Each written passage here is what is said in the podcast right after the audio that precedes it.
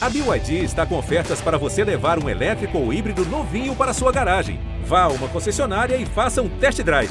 BYD, construa seus sonhos.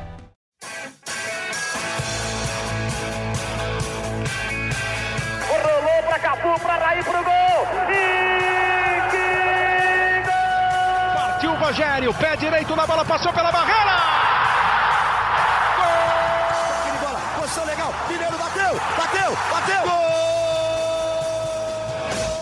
Bom dia para quem é de bom dia, boa tarde para quem é de boa tarde, boa noite para quem é de boa noite. Se você está nos ouvindo de madrugada, boa sorte. Eu sou José Edgar de Mato, setorista do São Paulo aqui no GE.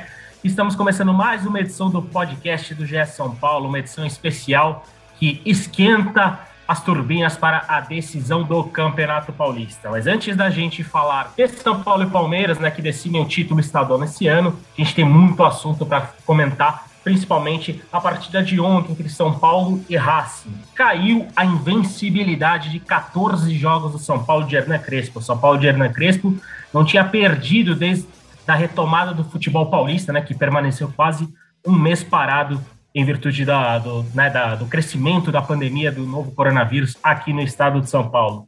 Tem aqui comigo meu amigo Leonardo Lourenço. Tudo bem, Léo?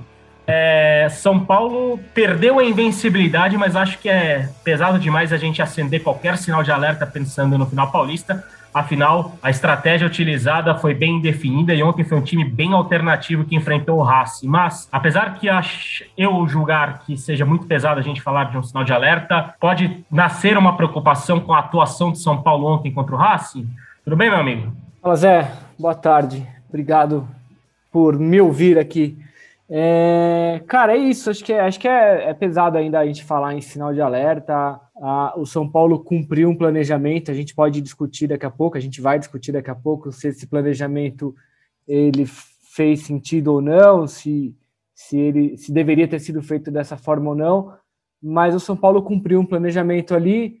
É, escalou jogadores reservas contra o Racing. Essa decisão não coloca em risco a classificação do São Paulo à segunda fase da Libertadores, no caso, né, os mata-matas, as, as, oitavas de final, gera uma discussão pela, pela decisão de ter usado reservas na Libertadores, mas não me parece que, que seja suficiente para criar alguma tensão ou alguma ponta de, de preocupação para o Paulista, porque o time, primeiro que o time que joga contra o Palmeiras é bem diferente do que entrou em campo contra o Racing, é, de novo, é, cumpriu-se um planejamento, então é, os riscos foram calculados e, e foram assumidos, então o, o, Crespo assumiu o risco de, de perder o jogo contra o Racing, mas é isso, acho que não, não coloca em risco o, o São Paulo que joga amanhã é outro time, tem outra é, outra como é que se diz? É um time que tem outro ânimo para uma final, é um time que busca um título há oito anos, então não, não imagino que, que gere qualquer tipo de impacto para o jogo contra o Palmeiras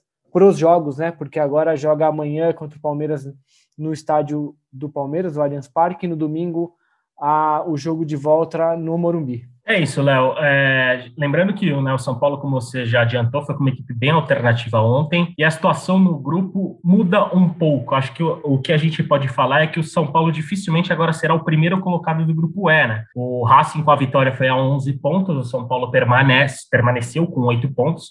E Rentistas e Sporting Cristal vem logo atrás. O Rentistas tem três e o Sporting Cristal um. E as duas equipes jogam hoje, né? Jogam nesta quarta-feira a partir das 19 horas. Lembrando que agora são 16 horas e 35 minutos. E então a gente não tem o resultado de Sporting Cristal e Rentistas, mas de qualquer forma a vantagem São Paulina ainda é muito confortável, né? Mas complica pensando em liderança de grupo.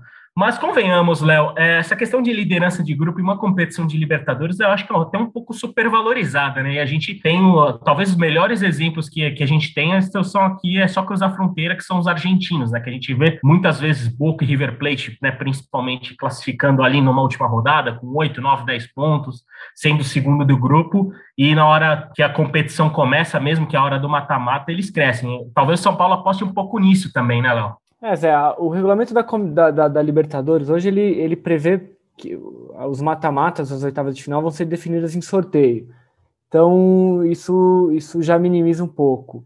porque você vai se lembrar até, até alguns anos o, o, a definição era o melhor primeiro colocado enfrentava o pior segundo colocado, então era muito mais provável que você, como melhor classificado, enfrentasse um time é, mais fraco. Hoje essa probabilidade é muito menor porque depende de sorteio, depende de, por exemplo, o São Paulo, como está encarando essa primeira fase, não dá para dizer que o São Paulo terminando em segundo vai ser um adversário tranquilo para quem terminar em primeiro e enfrentar o São Paulo nas oitavas. Então, além disso, também tem o fato específico de que os jogos continuam sem público, então né, jogar como visitante hoje já não pesa tanto. É, a final é, uma, é um jogo único em estádio neutro, então é óbvio que terminar em primeiro lhe dá uma probabilidade de enfrentar uma equipe mais fraca na segunda fase, na, nas oitavas. Isso é, a gente não nega. A questão é que essa probabilidade hoje ela é muito menor do que ela era até outros tempos. Então, o São Paulo fez uma escolha, o São Paulo calculou riscos e benefícios. Na minha opinião, tomou um caminho correto. Acho que o São Paulo é um time que precisa vencer um campeonato, seja qual for. O Paulista é, acho até que o São Paulo contava com uma. Não estava contando, por exemplo, em enfrentar o Palmeiras na final, que é o, o rival mais forte que ele podia enfrentar nesse, nesse Paulista, porque o Palmeiras fez um caminho ainda mais tortuoso, né? Porque o Palmeiras tem usado reservas desde o começo, ficou sob risco grande de nem se classificar os mata-matas do, do Paulista. Depois acabou avançando até a final e deve enfrentar o São Paulo com o que tem de mais forte. Acho que o São Paulo até imaginava que, que, podia enfrentar um rival mais tranquilo na final, como era o caso do Corinthians ou o Bragantino, por exemplo. Mas acho que nada muda. O São Paulo, quando tomou essa decisão, já tinha a classificação bem encaminhada na, na Libertadores. É, no Paulista, os mata-matas são em jogos é, são jogos únicos que o São Paulo recentemente é, é, teve problemas, só lembrar o ano passado contra o Mirassol em casa. Então, acho que é isso. Acho que o São Paulo calculou, fez cálculos e o, o risco é, era o risco era maior de ser eliminado no Paulista, porque de repente você bota um time em reserva contra a Ferroviária, contra o Mirassol, é óbvio que a chance de ser eliminado cresce. E por outro lado, no, na Libertadores as coisas estavam bem encaminhadas desde aquele empate contra o Racing na, na Argentina. O São Paulo hoje só perde essa classificação é, por uma tragédia daquelas que é até difícil a gente imaginar. É provável que você, enquanto nos ouve, é, enquanto enquanto está nos ouvindo aqui, o São Paulo até já esteja classificado, porque se o rentista, se o rentistas não vencer o Sporting Cristal daqui a pouco lá no Peru, o São Paulo já se classifica. Convenhamos, é um resultado lado, normal, né? que é o normal, é. é. Por outro lado, o que o São Paulo perdeu praticamente é a oportunidade de terminar em primeiro mesmo, porque depende de uma derrota do Racing em casa contra o Rentistas na próxima fase, na próxima rodada, é, que é algo que é difícil de imaginar. É, mas acho que é isso, assim, no, no, fim das contas, não parece que vá fazer muita falta. É óbvio que a gente, quando esse sorteio sair daqui a pouco, é, o rival do São Paulo seja, é, como você lembrou, por exemplo, o River é um time que que está ali brigando para ser segundo. Pode ser, pode ser que venha um River logo de cara. É difícil, mas pode acontecer. É, mas é um risco que o São Paulo assumiu. O São Paulo, como a gente tem escrito, o São Paulo quer vencer o Paulista de qualquer jeito, quer encerrar esse jejum, quer tirar essa pressão de, de, não, de não vencer títulos há muito tempo e o São Paulo assumiu esse risco. Agora é, é esperar para ver o que acontece lá na frente e assumir a responsabilidade disso. É isso. E só para o torcedor né, ter uma ideia disso que a gente está falando de primeiro em segundo, São Paulo hoje é o segundo do grupo. Vou só dar uma rápida repassada sobre os primeiros colocados dos grupos da Libertadores neste 19 de maio. Grupo A, o líder é o Palmeiras, e já tem a liderança estabelecida, né, tem quatro pontos acima do Defensa e Justiça, também já está classificado como segundo colocado no Grupo A.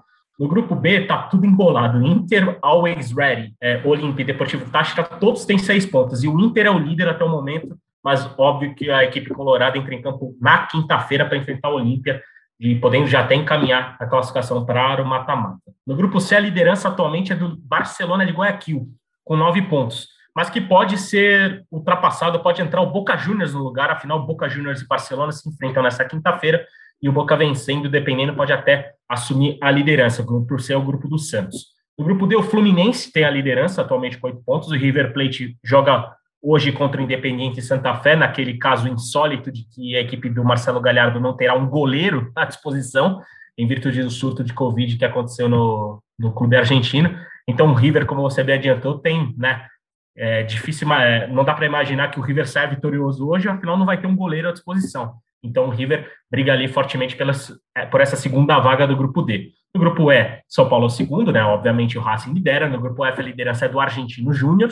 No grupo G, o líder é o Flamengo. E no grupo H, o líder é o Atlético Mineiro. Mas, óbvio, tem muita rodada ainda hoje, tem rodada ainda na quinta-feira, então essa situação pode mudar. E, obviamente, nos próximos podcasts nós trataremos sobre essa estratégia do São Paulo, sobre, sobre essa situação do São Paulo como pois segundo é. colocado do grupo. Diga, Léo. É, e só, e só assim, acho que a gente, é, só para reforçar, para que não pareça, mas a gente tem que partir do princípio de que o São Paulo estava obrigado a jogar com times reservas em algum momento. Porque Exatamente. Não dá, o São Paulo, é, como sempre, a minha memória falha demais mas se a gente lembrar, o São Paulo, na semana passada, jogou contra o Mirassol com o time reserva e avançou para as quartas de final do Campeonato Paulista. E aí enfrentou o Rentistas no Uruguai, com o time reserva. É, isso na quarta-feira, correto? Rentistas numa quarta-feira. Sim. Depois voltou ao Brasil para jogar contra a Ferroviária, um mata-mata, quando escalou titulares. Os titulares que enfrentaram a Ferroviária nem viajaram ao Uruguai. Na sexta-feira foi esse jogo. Na sexta-feira. Depois, no domingo, outro mata-mata em jogo único contra o Mirassol. O Crespo novamente escalou titulares. Foi o exatamente o mesmo time que começou jogando do que da sexta-feira. Mais dois dias enfrentou o Racing com o time reserva. Então já são três jogos em seis dias. E aí a quinta-feira é a primeira final contra o Palmeiras, quarto jogo em oito dias, é, voltam os titulares. É muito óbvio que é impossível você jogar com titulares esses quatro jogos, é, mais o do Rentistas, é impossível, não dá. O Crespo e o São Paulo teve que fazer escolhas. A, a escolha foi de usar titulares no Paulista e reservas na Libertadores. Como eu falei, os riscos foram calculados. É, a gente provavelmente vai saber o, o, resultado concreto dessas escolhas mais para frente, quando o São Paulo descobrir quem enfrenta nas oitavas de final da Libertadores. É, de qualquer forma, acho que, que vale a pena, mesmo que São Paulo não seja campeão, porque enfrenta um Palmeiras, não vai ser fácil. Acho que foi uma escolha bem pensada e, e sei lá, eu provavelmente teria feito a mesma coisa. Bom, é, eu continuo defendendo a minha tese de que eu misturaria os times, não usaria titular e reserva completamente, né? Eu acho que, inclusive, a situação na Libertadores poderia estar melhor. E sobre esse assunto, né? O Léo, a gente já tinha cantado no começo, né? Que iríamos abordar se hoje a gente julga que a estratégia foi correta ou se foi incorreta ou se poderia ser um pouco modificada, digamos assim. Chega para a mesa, meu amigo Felipe Ruiz, grande prazo, tudo bem, meu velho? Bem demais, é, sempre aquela satisfação estar aqui. E para você, já, já levantando a bola, porque aqui a gente joga ela quadrada e quem tem categoria como você mata no peito e sai jogando, né? Então, na tua opinião, São Paulo agiu corretamente, né? Ah, colocando reserva na Libertadores, colocando titular no Paulista, afinal está na decisão estadual, mas perdeu a liderança da Libertadores e dificilmente vai ser o primeiro no grupo mesmo diante desse cenário, na tua visão, Crespo comissão técnica e diretoria agiram da melhor maneira possível? Aquele abraço, meu amigo. Eu acho que sim, viu, Zé? Aquele abraço para você, para o Léo, para todo mundo que está que tá escutando a gente. Eu acho que tem um fator muito importante que entra nessa balança, que é o tempo que o São Paulo não ganha. É, eu estou fazendo uma matéria para o Globo Esporte e eu gravei com o primo do, de um, um companheiro nosso que, que, que participou do podcast aqui há pouco tempo, o Luca Bop. É uma criança e, e, é impressionante você ouvir da boca de uma criança que ela sonha em ver o time dela ser campeão, que ela precisa disso. Eu acho que assim, um time grande como o São Paulo, gigante, não pode ficar oito anos sem ganhar um título, não pode ficar 15 anos sem ganhar um estadual. Eu acho que é muito grande isso, eu acho que é muito pesado, acho que é um fardo que o São Paulo carregou nos últimos tempos. Acho que o quanto antes esse fardo ser tirado, ser eliminado da, da, da história, e até história recente, porque os jogadores, a gente sente que isso pesa para os jogadores, para os treinadores. William Farias deu uma sonora recentemente, uma entrevista há pouco tempo, quando ele estava no São Paulo, falando que ele tinha chegado há alguns meses, mas parecia que esse peso estava há anos ali nas costas dele. É, é algo que, que é muito sentido. Então, eu, eu, acho que o planejamento foi acertado. Acho que é muito difícil a gente garantir que o São Paulo teria ganho do, do, do, do Racing com o time titular. É, como também não sei se teria ganho do Rentistas. O time reserva jogou melhor, merecia ter ganho do Rentistas. Eu acho que vai além dos resultados dessa escolha. Acho que é uma escolha de planejamento, é uma escolha de você buscar o título que está mais próximo. Eu acho que você classificar em segundo, tendo um título de campeonato estadual, vai te dar muita força, mesmo se você tiver que enfrentar um Flamengo, um Palmeiras, um Atlético Mineiro, que pode acontecer, né? Agora, com, com essa classificação do São Paulo em segundo lugar, eu diria que nem encaminhada, praticamente acertada, porque o Racing vai pegar um Rentistas em casa na última rodada, enquanto o São Paulo pega o Esporte Cristal também em casa, mas o Racing dependendo de um empate para ser primeiro do grupo. Então tá muito encaminhado esse primeiro lugar do Racing, mas eu acho que há valores que vão além do, do, dos números ali, dos resultados. Acho que esse peso é muito grande, Zé, até por isso que eu acho que o São Paulo acertou na escolha, entendeu? Perfeito, Braz. E vamos falar do que o torcedor quer que é justamente esquentar os tambores para essa final. A final amanhã, né, às 22 horas, Palmeiras e São Paulo abrem a disputa do título paulista. É, já até avisar o torcedor que nos escuta aqui nesse podcast que amanhã tem live pré-jogo, a partir das 20 horas e 30 minutos, popularmente conhecido como 8 e meia da noite. Você pode acessar o GE, que a gente no estádio, o pessoal em casa, o Cássio Barco na apresentação, a gente vai esquentar ainda mais o clima para essa grande final entre Palmeiras e São Paulo, uma final que não acontece há tanto tempo e uma final que significa tanto para o São Paulo. E, Léo, o bom para o torcedor São Paulino é que provavelmente o time vai ganhar o reforço completo do Daniel Alves. Né? O Daniel Alves jogou alguns minutos, entrou no segundo tempo ontem contra o Racing, hoje trabalhou normalmente e deve ir a campo. A gente estava falando justamente isso, né, de equipes diferentes. E você acha que o São Paulo chega com a equipe ideal para esse jogo contra o Palmeiras. E por que, que eu falo isso? O Luciano está fora né, há algum tempo, mas o Gabriel Sara eh, voltou voando. Você acha que essa seria a, mes melhor, a me mesma melhor formação para o São Paulo para encarar esse jogo da Allianz Parque com o Gabriel Sara de titular e preservando até um pouco o Luciano ali fisicamente para um possível ajuste de time para a segunda etapa? O que, que você, se estivesse no lugar do Crespo, faria para esse jogo. E já emendo a pergunta sobre o sistema defensivo, né? Porque parece que o Léo tomou ali a vaga do Bruno Alves. Zé, me parece que sim. O, o Sara fez dois jogos muito, muito bons agora contra a Ferroviária e o Mirassol. São Paulo fez oito gols nesses dois jogos. O Luciano, além da lesão, ele já não vinha fazendo uma temporada tão boa. Ele vem tendo problemas, teve a questão da lesão quando teve em campo não foi tão bem.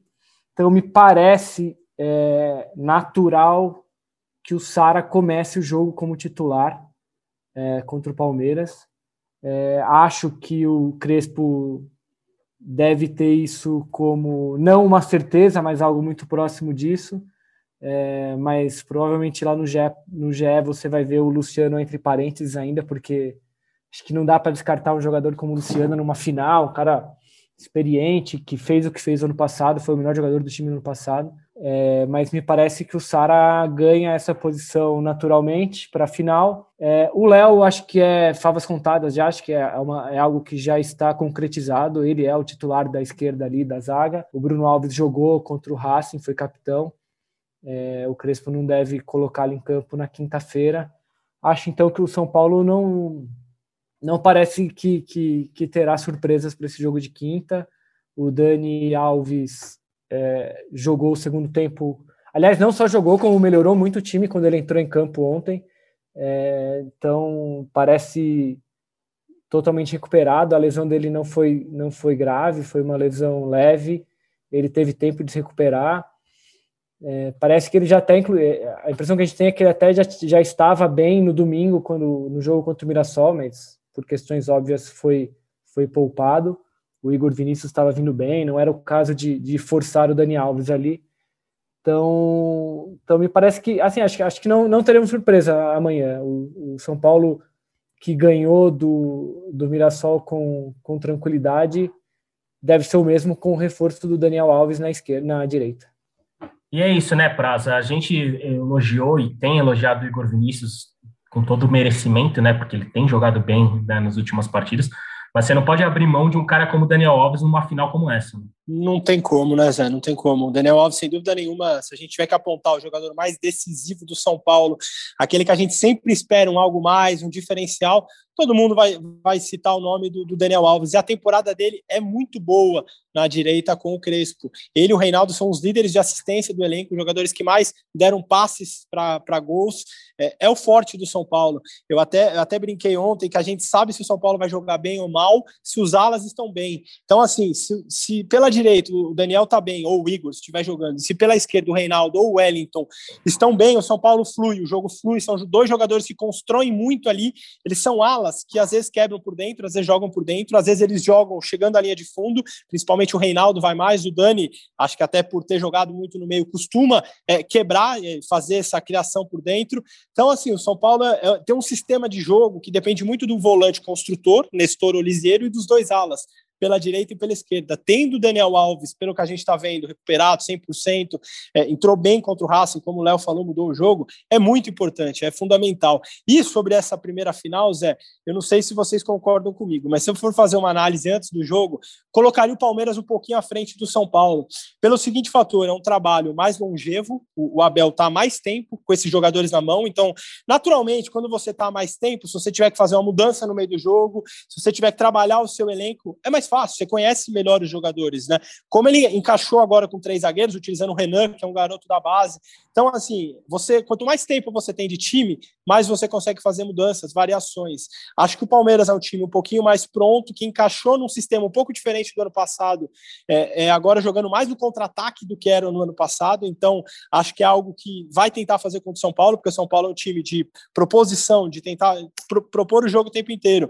E o Palmeiras está conseguindo, naquele arranque do Rony, do Luiz Adriano fazendo pivô ali, um contra-ataque muito rápido. Então, acho que é muito importante o São Paulo internamente trabalhar essa final. É uma final muito aberta e que se eu fosse colocar, eu colocaria de 55 a 45 pro Palmeiras. Então, assim, é muito importante o São Paulo entender que é um jogo, que é um campeonato, que você montou um planejamento, mas você pode ser derrotado numa final. E nem por isso está tudo errado, e nem por isso você tem que mudar. Você pode perder uma final e seguir do jeito que você está trabalhando. Pensa um pouco por aí. É, eu, eu, aliás, você já, le, já levantou a bola para o que eu ia propor aqui para vocês, para a gente já, né, indo para essa reta final de podcast. Para mim também é 55-45 para o Palmeiras. E, é, e é uma coisa que o torcedor São Paulino tem que levar em consideração e que o Palmeiras talvez seja o maior exemplo disso é o seguinte: final e título você começa a ganhar quando você começa a chegar. E o Palmeiras, desde que começou a chegar, tem ganhado, tem perdido alguns títulos, como a Recopa, né?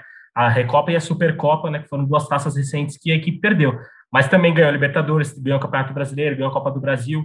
Então, São Paulo precisa voltar a chegar às finais, como chegou agora no Paulista. Chegou na final do Campeonato Paulista de 19, de 2019, e voltou agora em 2021. Então, o São Paulo precisa voltar a ser protagonista, estar nas finais para voltar a ter, ter conquistas. Então, acho que isso também é um fator que pesa em relação a favor do Palmeiras, que tem um trabalho mais consolidado, um trabalho mais longevo com o Abel, e que o Abel conhece melhor o time até do que o Crespo, que já mostra grande conhecimento.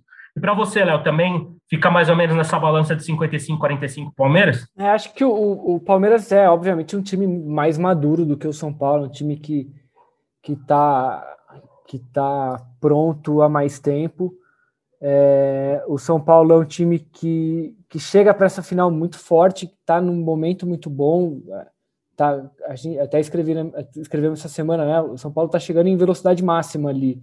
São Paulo está tá em ascensão, no, no tá no, no pico da, da, da, sua, da sua produção na temporada. É, mas vai dar de cara com aquela que é provavelmente, com aquele que é provavelmente o principal desafio, o maior desafio do time na temporada. São Paulo ainda não enfrentou nada parecido com esse Palmeiras titular na temporada. Nem mesmo quando jogou contra o próprio Palmeiras na primeira fase do Paulista, porque o, o Abel escalou um time reserva, como ele fez na maioria, na maior parte do campeonato.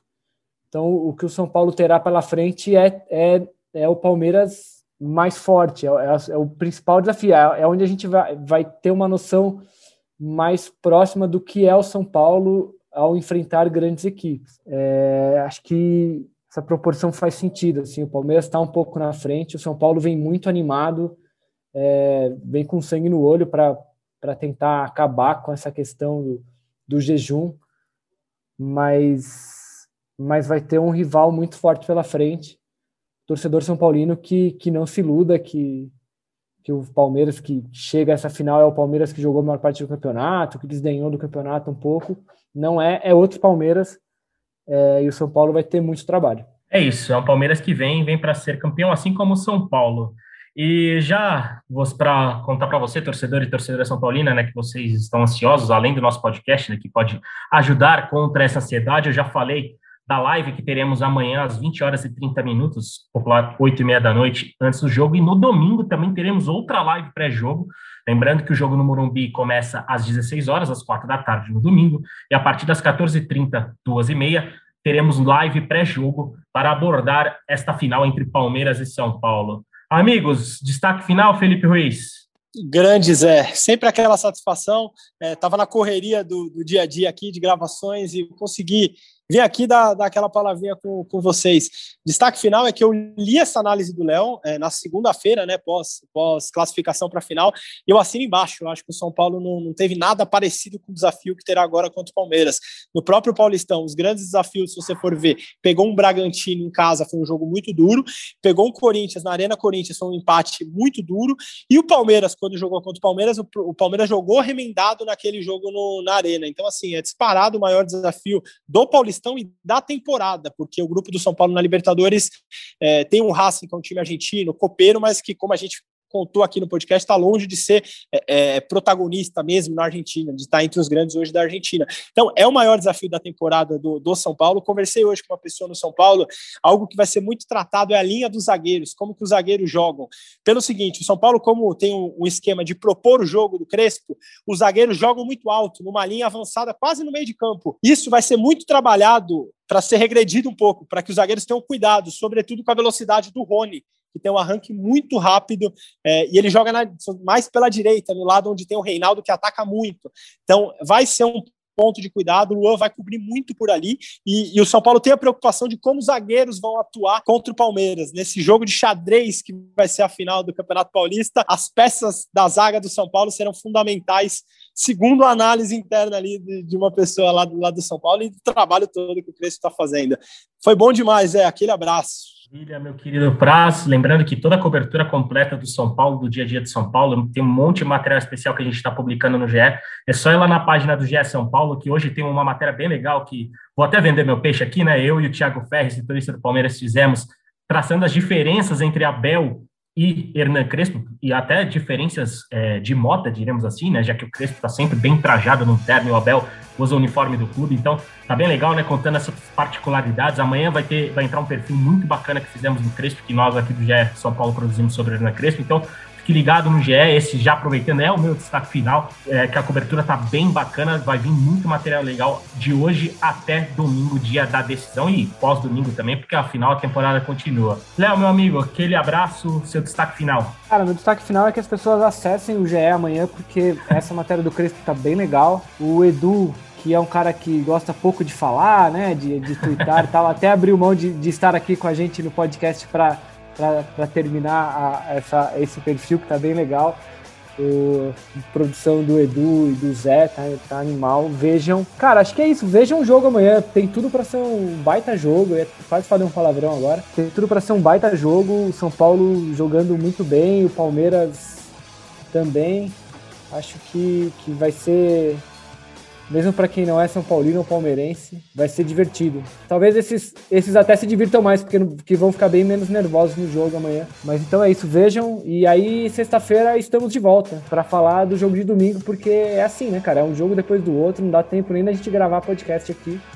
A gente tá se atropelando também. Mas, mas vamos, vamos nessa. Um abraço, amigos. Um, obrigado aí pela, pelo tempo e até a próxima. Como diria o filósofo, aqui é trabalho, né, meus amigos? Aqui é trabalho. Lembrando que a gente está empolgado falando de final, mas é sempre bom é, trazer essa recomendação. É, você de São Paulino, você São Paulina, você palmeirense, você, né? Enfim, não aglomere, né? Fique tranquilo. É uma final de campeonato. A gente sabe que principalmente o torcedor de São Paulo São Paulo está muito ansioso para uma final de campeonato, mas a pandemia ainda não acabou. A pandemia segue com números muito altos, né? São média de 2.000, 2.500 brasileiros morrendo por dia por causa da Covid-19. Então vamos todos nos cuidar, afinal, né, a vacina vai chegar para todo mundo, vacina sim, como gosta sempre de repetir nosso querido Leandro Canônico. Então, infelizmente, a gente vive num, num, em tempos muito, muito distintos, muito diferentes. Então, talvez a comemoração mais é, recomendada, inclusive aquele esquenta com os amigos, né? Porque todo mundo queria estar reunido no bar ou no estádio ou, ou, fazendo aquele churrasco, né, diante de um, de um, de um jogo como esse, mas vamos, não, vamos, vamos respeitar né, as diretrizes da, da Organização Mundial da Saúde, não vamos aglomerar, vamos ficar quietinho, que mais títulos vão vir pela frente. E essa final a gente tem que curtir da forma mais respeitosa possível para a gente se cuidar e cuidar principalmente do próximo, que é sempre tão importante quanto.